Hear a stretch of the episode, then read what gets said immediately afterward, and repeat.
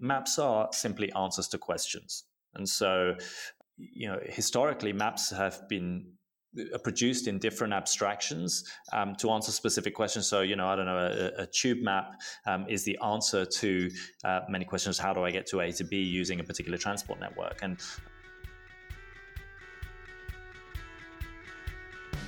Hello, and welcome to another episode of the Mapscaping Podcast. My name is Daniel, and this is a podcast for the geospatial community. Today I'm talking to Misha, and Misha is the co founder of FatMap, and he's building a platform and a community based around mapping the outdoors. I really hope you enjoy the interview. Misha, I really want to thank you for taking the time to do this interview with me. And the reason I reached out to you is because you're doing something really interesting with mapping.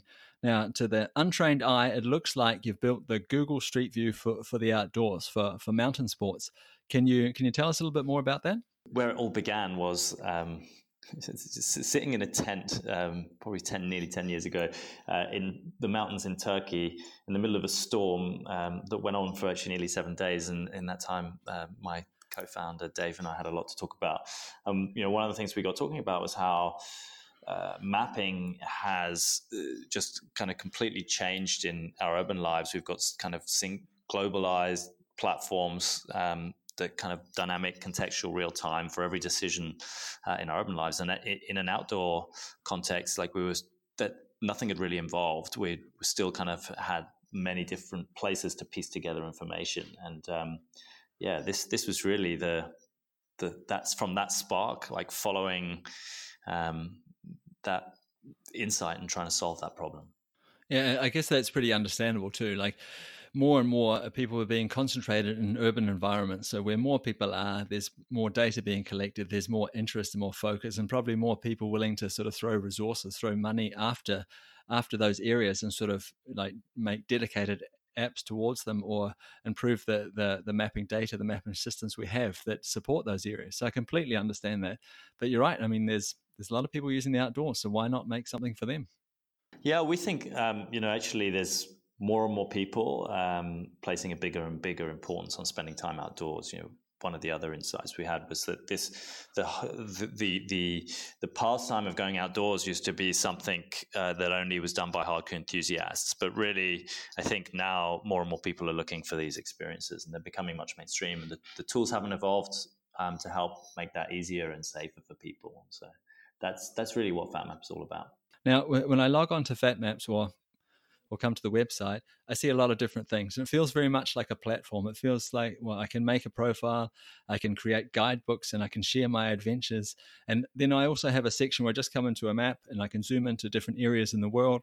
And uh, I come from New Zealand, so I zoomed into Mount Cook, which is the highest mountain in New Zealand. And immediately I could see trails that other people have walked, uh, things that they've skied down, climbing routes, and I can click on that and sort of see what they've done. And then I can add a whole bunch of extra information. I can add weather information and, and snowpack conditions. And there's also a lot of terrain information available there. It's, it feels like a, a GIS for, for the outdoors. yeah, um, I, I, guess in many ways that's that's that's what it is from a technology perspective. Um, you know, we I didn't really start my my life in mapping, but um, uh, really saw a problem that needed to be solved from a user perspective that, that just was um, very hard to get the right information and to make better decisions when when going outdoors. Um, and fundamentally like our, our wider ambition is to build the single destination um, that anyone can go to when they want to spend time outdoors to whether that's to discover new places to go or um, you know their next adventure they want to uh, go on. Um, to plan like in detail um, to, to, to, and then to, to kind of navigate when you're on the trail and make decisions and then also to kind of relive and, and, and tell your story. And so really building a, a whole community um, of of people who make it easier and safer to go outdoors and, and, and enjoy nature. And I think that that social aspect is really, really important, definitely. And the idea of creating a community around that, like, yeah, very good idea and a very important aspect if you're going to spread this idea and get it to get it to grow and get it to develop. But i think the people that are listening to this podcast they'll be particularly interested in like the data that you use. Where, where does this where does this data come from yeah so i mean uh, the, the tools that you were talking about there like essentially what we did was um, we started building out like a model of like the non-urban world, and so that was elevation data, so the the height of the land, um, uh, imagery in different seasons, summer and winter, um, depending on on what sport you're doing, whether you're a skier or, or a hiker or a biker or or whatever. Um, also, uh, reference data, so understanding where instead of like streets and businesses, like we focus on summits and rivers and valleys and um, and the like, and so and, and trails, um, and bringing those all together. Um, but on top of that, I think the GIS uh, element, the, the, the kind of you're, you're, talking about is we we turned the whole thing into like what I call a computational map. So um, we can uh, change the abstraction that you're looking at based on what you're trying to solve. So if you want to see how steep something is, you can turn the whole map into a steepness heat map. If you want to see um, like the orientation to maybe particularly stick to south-facing slopes, if you're a skier or um, or whatever it might be, you can you can do that. So we've got a whole bunch of tools um, that allow you to essentially query the terrain uh, and all of this underlying data um, to get the kind of precise and reliable and accurate information you need for for adventure. And now we've started to go a little bit further with that. Then rather than just providing a model of the world, we're starting to integrate real time data. So um, things like uh, snow cover, uh, precipitation, forecasts, um, and and and uh, avalanche risk for skiers, and, and and much much more that you can overlay into the map. So a lot of people that are working in the geospatial industry will, will understand how those sort of calculations take place. You know how you um, how you show uh, elevation in, in, a, in a heat map, for example, and they'll probably have a good understanding of the tools that involved, and they'll have that sort of classical understanding of okay, in other GIS systems, in other geographical information systems, the, the the icon looks like this, and I do this, and then I do this, and and how things work. But your audience is quite different. So on one hand, you've got that you're making a, a, technical tool, but you have to make it in a way that people will understand how to use it. And these people aren't necessarily trained in in how geographical information systems work. Um, there, there, must have been a few sort of problems around that, I could imagine, in making a tool that people uh, that, that's intuitive for people.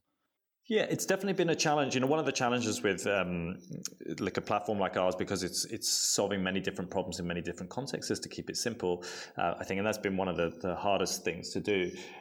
I suppose the way we think about uh, mapping is maps are simply answers to questions, and so uh, you know historically maps have been produced in different abstractions um, to answer specific questions. So, you know, I don't know, a, a tube map um, is the answer to uh, many questions. How do I get to A to B using a particular transport network? And of course, like um, we're building an outdoor map, and typically like you would have had one abstraction in a in a classic topographic map to solve many many problems. So it was an elevation map it had uh, a distance grid and it had um, various uh, lots of different reference data. And like there was there was an art and a challenge to providing the right amount of detail um, but not too much detail so it was easily readable. Um, so we approached it slightly differently was to say because of what we can do with digital data we can actually show the perfect map that is the perfect answer to um, any particular question. So rather than, I guess, asking our users to have a particular technical skill um, to use a tool, um, we were we we focused uh, like the interface on solving the problem that we know uh, people have in the outdoors. So, for example, skiers uh, care a lot about um, uh, for example, uh, in the backcountry, avalanche risk is, is an important thing, and that happens on various different. Uh, the gradient is one of the most kind of important factors, and so we built a tool that used an avalanche risk model to overlay it onto the terrain. There's lots of GIS stuff going on in the background um, in terms of the terrain analysis, but from a from a user's perspective, all they're seeing is a level of risk uh, shown on the terrain to make a kind of uh, real life decision with. Yeah, I think that's fantastic and definitely not an easy problem to solve because you're hiding everything that's going on in the background from the user and just giving them the answer to the question. Yeah, and you know, more and more we're starting to to to build more and more tools now. Uh, the community is really coming to life um, and and starting to request things for all sorts of different activities. You know, one of the things we found is that um, you know actually what what was useful for skiers actually was also useful for for people doing base jumping and wingsuiting, and um, so the the we've we, we seem to have kind of uncovered a whole bunch of ways we can help people from all sorts of activities. I was just thinking there. Um, so people are coming into your platform and they're using it as as a reference like what, what is the avalanche risk for example for this particular area on this particular in this particular day does that translate into some sort of responsibility for you then as the as the company as the people providing that that uh, risk overview yeah, I mean, we take obviously the uh, our responsibility is very seriously, you know. But one of the core beliefs is that actually going outdoors and one of the enjoyable things about going outdoors is actually taking responsibility for ourselves so um, know, we think a lot about trying to make it easier and safer for people to go outdoors but simply we, like from a platform perspective all we're doing is giving people information in order for hopefully them to make better decisions of their own so we'll never tell you if it's safe or dangerous but we'll tell you um, perhaps some information that helps you understand the risk better for you to make your own decision. Yeah, yeah, and I think probably probably that's that's the only uh, logical approach approach to this kind of thing. Um, one of the interesting things I saw on your map was um, so on the side we you have a few different panels where you can choose different layers to to add, and there was one called custom layers. Um, does that mean I can upload my own data to it? No, so this is a way you can kind of query the terrain. Um, so it's almost like a query, yeah, it's a query tool for the terrain. So you might say, okay, I'm, I'm looking for uh, terrain that's uh, no steeper than uh, this on this particular aspect or elevation, um, and and it will actually help you find that kind of terrain. Um, so it was originally built for skiers to find uh, good snow um, or avoid risk. And but now we're finding all sorts of applications from uh, ATV drivers using it to find uh, terrain which uh, which where, where, vehicles are capable of going on. And um, so it's uh, it's it's really a tool that you can use to find the terrain that suits your sport or activity. I just want to go back to, to what you said before. You talked a little bit about real time data. So I'm assuming uh, one example, real time data that I could see would be very useful for this and is already integrated in the system would be weather data. Uh, do you have any other examples of real time data that you that you use in the system? Uh, so one of the uh, things we built uh, was, for example, real-time snow cover. So uh, currently covers in North Europe and North America. So you can see in real time uh, what the snow line is, uh, and it's daily updated. Uh, you can also see what the um, forward-looking three-day forecast is uh, for new precipitation and the the um, layer at which that turns to snow, for example. Um, we're starting to in- also do integration um, with actual reference data objects. So, for example, um, you have often uh, lifts within a particular resort, um, so cable cars, etc., and um, we show them on the map, but we're also integrating them with live data feeds, so you'll you'll be able to see if they're running or not, for example. It, like obviously with, with, lift data, that's something that you don't generate yourself. But something like snow cover, for example, do you have a, a model running in the background that's constantly updating snow cover on a on, over these big ge- geographic areas, or is this data that you're uh, taking from somewhere else that you're integrating into the system?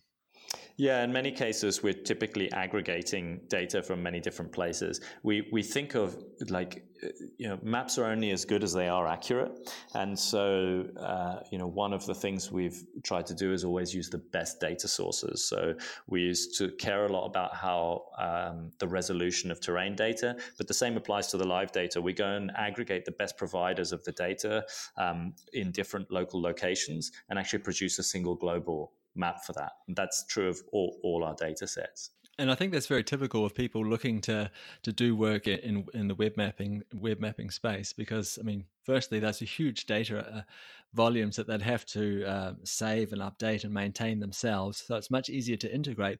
But then very quickly you run into a problem. Okay, well, if this third party data source you know if that has an error or if that uh, is unavailable or the server is down then it's my system that looks broken to the user. Is this something that you've run into before?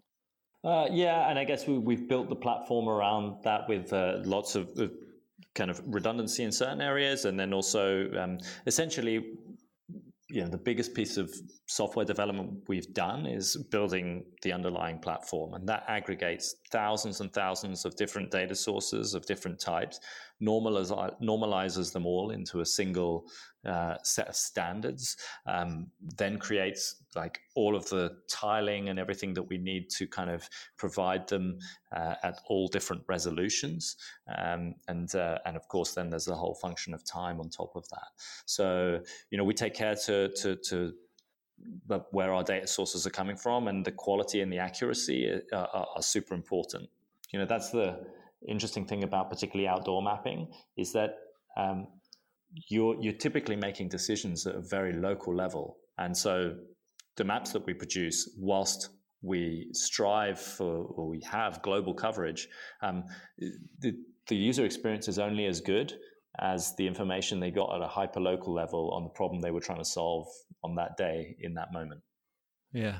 I think we have probably talked a little bit about this before, but but use cases obviously for planning a trip into the mountains, I, I, can see that, or a ski trip. But uh, have there been any use cases of FatMap that have really surprised you? Yeah, um, you know, I, I, think what we uncovered was so we the first product we ever built was um, like what I call our Tesla Roadster. It was a very niche product for. Um, people to find and follow uh, off-piste ski lines and and and, and uh, backcountry ski tours. Um, and it was a very local product, and, and but we kind of uncovered that this solved a problem that that wasn't really addressed by the existing tools. And then we spent really the last kind of two or three years building that out into a single global coverage. So taking the value that that gave at a local level and building a global map. Um, and as we started to build out more activities, so skiing, hiking, mountain biking, trail running, we started to get more and more requests for more and more activities. And what we really uncovered was that um, there were applications of people using it for sea kayaking or even sailing to create and share routes. Uh, you know, we, we, we saw uh, we've seen applications in uh, people working in kind of wilderness areas and and using it actually to share locations um, because that just didn't exist before. So, uh, you know, in many ways, what we've built is the the single global map for everything uh, and everywhere uh, and all activities that happen off road, off the beaten track obviously that that uh, idea of community is really important and we've we've seen over the last 10 years now, the explosion of social media. People love to share things, and uh, people are also really passionate about what they do outside their their activities, their hobbies, their, the adventures that they go on. Are you building a social media for the outdoors? We, we, we're certainly building a community, um, and you know, we want to build a tool, and, and in many ways, you know, our, our um, our most engaged members join uh, essentially a club, which is uh, Explore, which is a, our, our premium product with all the real time data and um, benefits from kind of partners across the industry. Um, and there is a social component to it, but we don't really think of it um, first and foremost as a social network. I, we, we haven't talked about it yet, or at least not in any depth, but you also have uh, mobile applications for Apple and, and Android. Um, now, a lot of people say that we're moving towards a mobile first world. And some people even go a step further and say we're moving towards a mobile only world. And uh, recently I had an experience of this myself, taking a mobile device into the outdoors. I was back in New Zealand and was away on a sort of exploring mountaineering trip in the mountains for, for two weeks. And instead of taking a GPS with us, we, we had a few paper maps, of course, but we also had a, uh, a mobile phone. And that phone had an app on it that we brought for about two dollars, and it had all of the topographical maps for New Zealand on it. It had amazing battery life, and it's simply and a great screen, you know, crystal clear resolution. It did everything that we needed. With these mobile apps that you're building, can you take this data offline? Can I can I have the same functionality out in the wilderness as what I have on the website?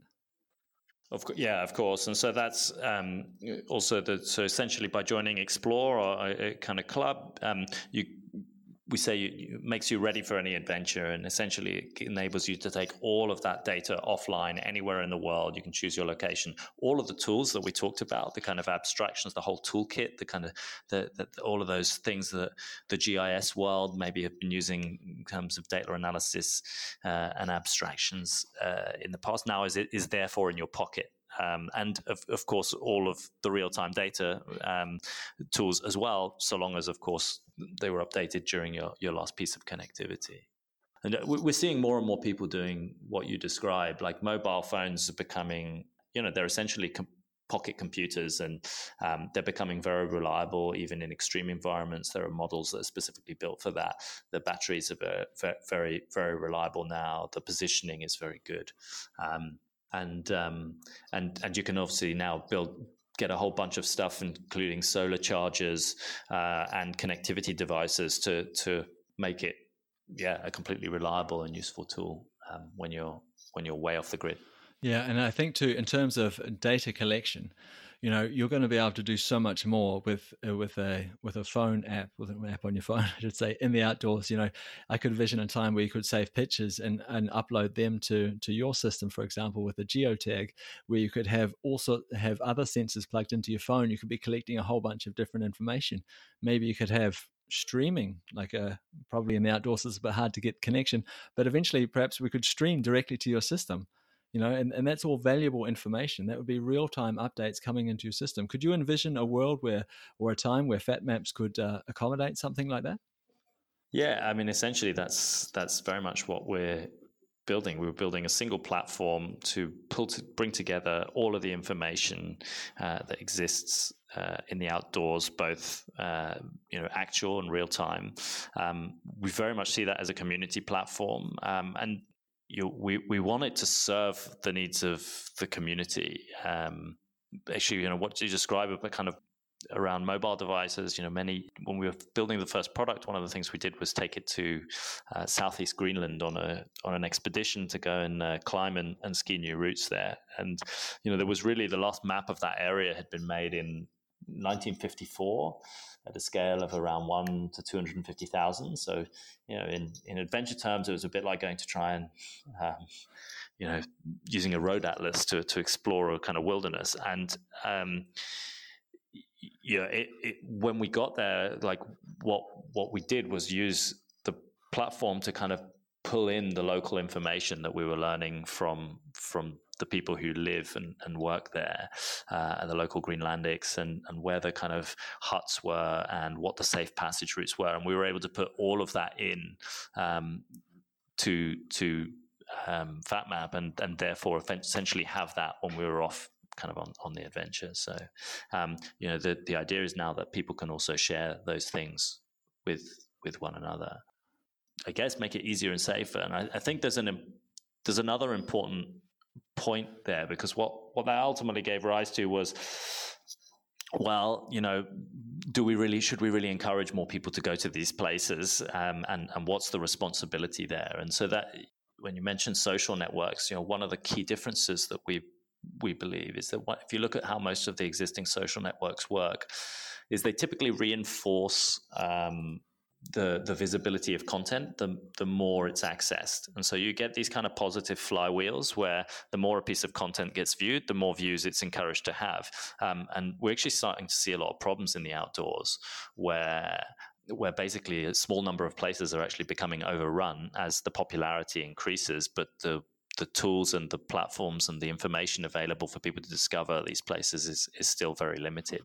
So we, we're building the um, our whole architecture and our whole data architecture in a very specific way that allows people to a share privately uh, rather than just publicly, but also understand the impact we're having on working with local organizations to limit the visibility of certain things and try to spread people out across you know more places rather than concentrate everyone into just the most popular places. And our hope is that by encouraging more people to go and spend time and essentially increase the economic value of like wild places across the world in a sustainable way, we can actually help contribute to their protection um, rather than just using them for, for our enjoyment. I think that's a really interesting, uh, really interesting approach. I love the idea that you talked about that flywheel there. You're reinforcing that that you know if it gets lots of shares and likes, that they'll show up to more people on social media. And what you're talking about is is more of a sort of push pull. You're going to try, encourage people to get out there by giving them these great tools and showing them more things and making it easier for them. But at the same time, you're going to have something built into the system where you're going to try and distribute these people out to, to different areas uh, and working with, with local councils. I think that's brilliant. That's a that's a really um, a really really interesting approach to things. Yeah, we think it's a win-win because um, you know ultimately no one wants to stand in a queue for, for with with with a thousand other people just to, to go and see a viewpoint. Like I think um, most people enjoy uh, the outdoors because it's it's it's wild and um, they can disconnect from uh, perhaps like the you know the, the, the busyness of their daily lives. And so we, we like that it kind of should improve the experience for people whilst also helping to to protect those natural landscapes. Um, you know, and, and, also there's a there's a there's an element that um, you know the outdoor economy is growing uh, very fast. More and more people want to access it, and we want to enable those local economies. We want to enable the businesses, the the local guides um, to to find their customers. There's no no platform out there today that allows them to do that um, properly. Yeah, yeah. Uh, not not that I've seen anyway. Hey, um, I just have a few more questions before you let you let you go and one of them is uh, what what has been the most difficult thing about building FatMap? That's a good question. You know, I suppose there's there's many many different problems we had to solve from finding data to building rendering engines uh, to learning how to deal with like massive quantities of data or data in different standards or uh, understanding what features certain users wanted to need to building a business model and uh, the single hardest thing was actually synthesizing all of those many, many moving parts, particularly in such a way that you know there's a lot of uncertainty in all of them. And so sometimes like or, or, or whether rather rather than sometimes I say almost always things don't move quite as fast as you want them to. Like it might be uh, it might take a long time to get access to a certain piece of data or the development on a certain thing might take longer than you want. And the the trick is actually making sure that just being an issue in one part of the chain doesn't actually create like uh, too big a knock-on effect. And particularly when thinking about like the financial resources we had to build we were trying to solve so many problems at once. It was very possible that just like one thing uh, would then slow down the whole chain but then you know we we, we obviously had timelines to keep to uh, with, with particularly with regards to our financial resources. So yeah, solving all of the uncertainty in the many moving parts has been the biggest challenge and, and probably remains the biggest challenge. So the one of the reasons you started FatMap that was because there was no platform in this space before. No one was solving these problems in an outdoor setting. But in the in the urban environment, in the built environment, we have Google Maps and we've got a number of other big players solving these problems. Can you guys look over and see what they're doing and sort of translate that one to these the new functionality they're coming with, for example, and translate that one to one in the outdoor environment. Would, would, that make sense? Is there any sort of inspiration you can get from them, or are we talking about completely different communities that that we're trying to serve? You can draw some parallels. So, for example, of course, Google uh, will have traffic information and transport information as real time data. We have things like snow cover, uh, whether the lifts are running, weather data, etc. So, there are parallels. You know, we can learn a lot from those platforms in some of the ways that they, they handle geodata, and, and, and, and we have done. Uh, I think maps tend to be very specific. So, you know, they tend to be about solving a particular problem. And so we, we spend most of our time looking at how we solve problems for, for, for people. I think one of the other challenges actually that's kind of interesting that we had to overcome was, was around access to data and the cost of it. You know, typically geographical data is very expensive and has been consumed like is a is consumed by people, or bought by people in a very local in very localized context. So particularly, I mean, you you touched on the world of GIS previously, and people would typically buy very good data for a very small area in order to do some processing. Um, so we did that when we built our first product for for a handful of resorts in Europe.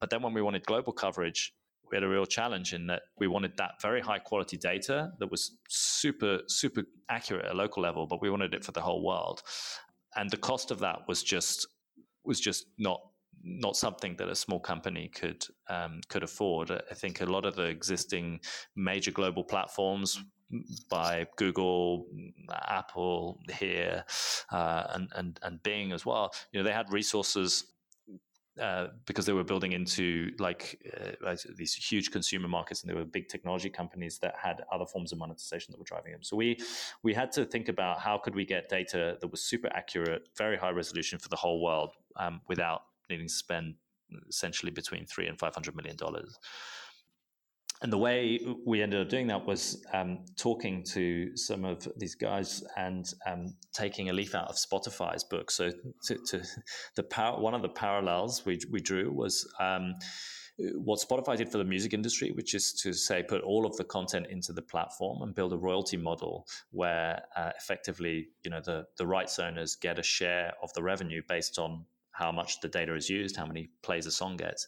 We built exactly the same thing for the geospatial industry. So we have a whole like many providers now from you know Digital Globe, Intermap, and they're the people that we really built the model with, and they put all of their global data into our platform.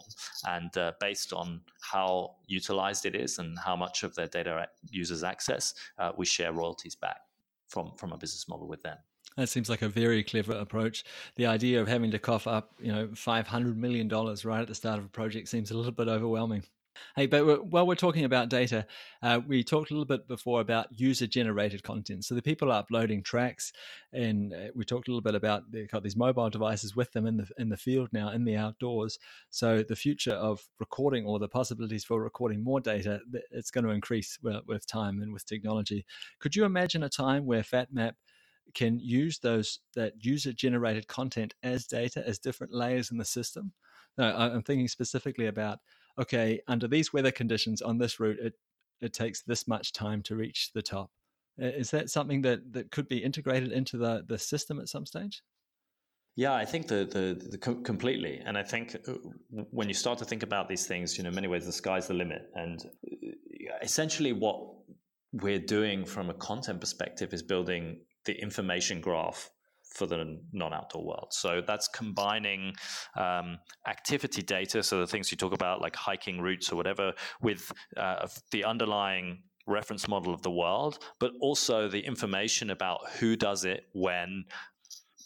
The, the real time data that we had about the world, so what the weather is like, etc., and then how long it took when they did it, etc. And so, you know, the, with the advances that the world is having in machine learning uh, across all industries, you know, we, we can use those advantages and, and leverage them to essentially give more insight, make adventures easier and safer from the knowledge that's inherently in that data. Misha, I really want to thank you for taking the time to do this uh, interview with me today. I really enjoyed hearing about what you're up to. But before we say goodbye, could you tell the listeners where they could go to follow along with FatMap or maybe even try it for themselves? Yeah, um, so I mean, it's very simple. You can go to fatmap.com or you can download the mobile app. And as you say, you can uh, create your account and you can um, start discovering, planning, and living adventures. And so, yeah, we hope, hope, to see you on that. Excellent. Thanks so much for your time. Really appreciate it. Well, thank you so much for having me on. It was, uh, was, was really a pleasure. And that's it for another episode of the Mapscaping podcast. My name is Daniel, and today I'd just like to apologize for that little bit of crackling towards the end of the interview. It was something in the audio that I just couldn't get rid of. So sorry about that. But I'll be back next week with a new episode. Please tune in then. As always, if you have any questions or comments, please feel free to reach out to me on social media. And if you have a friend that you think might enjoy these episodes, please share it with them. I'd really appreciate it. Talk to you next week. Bye.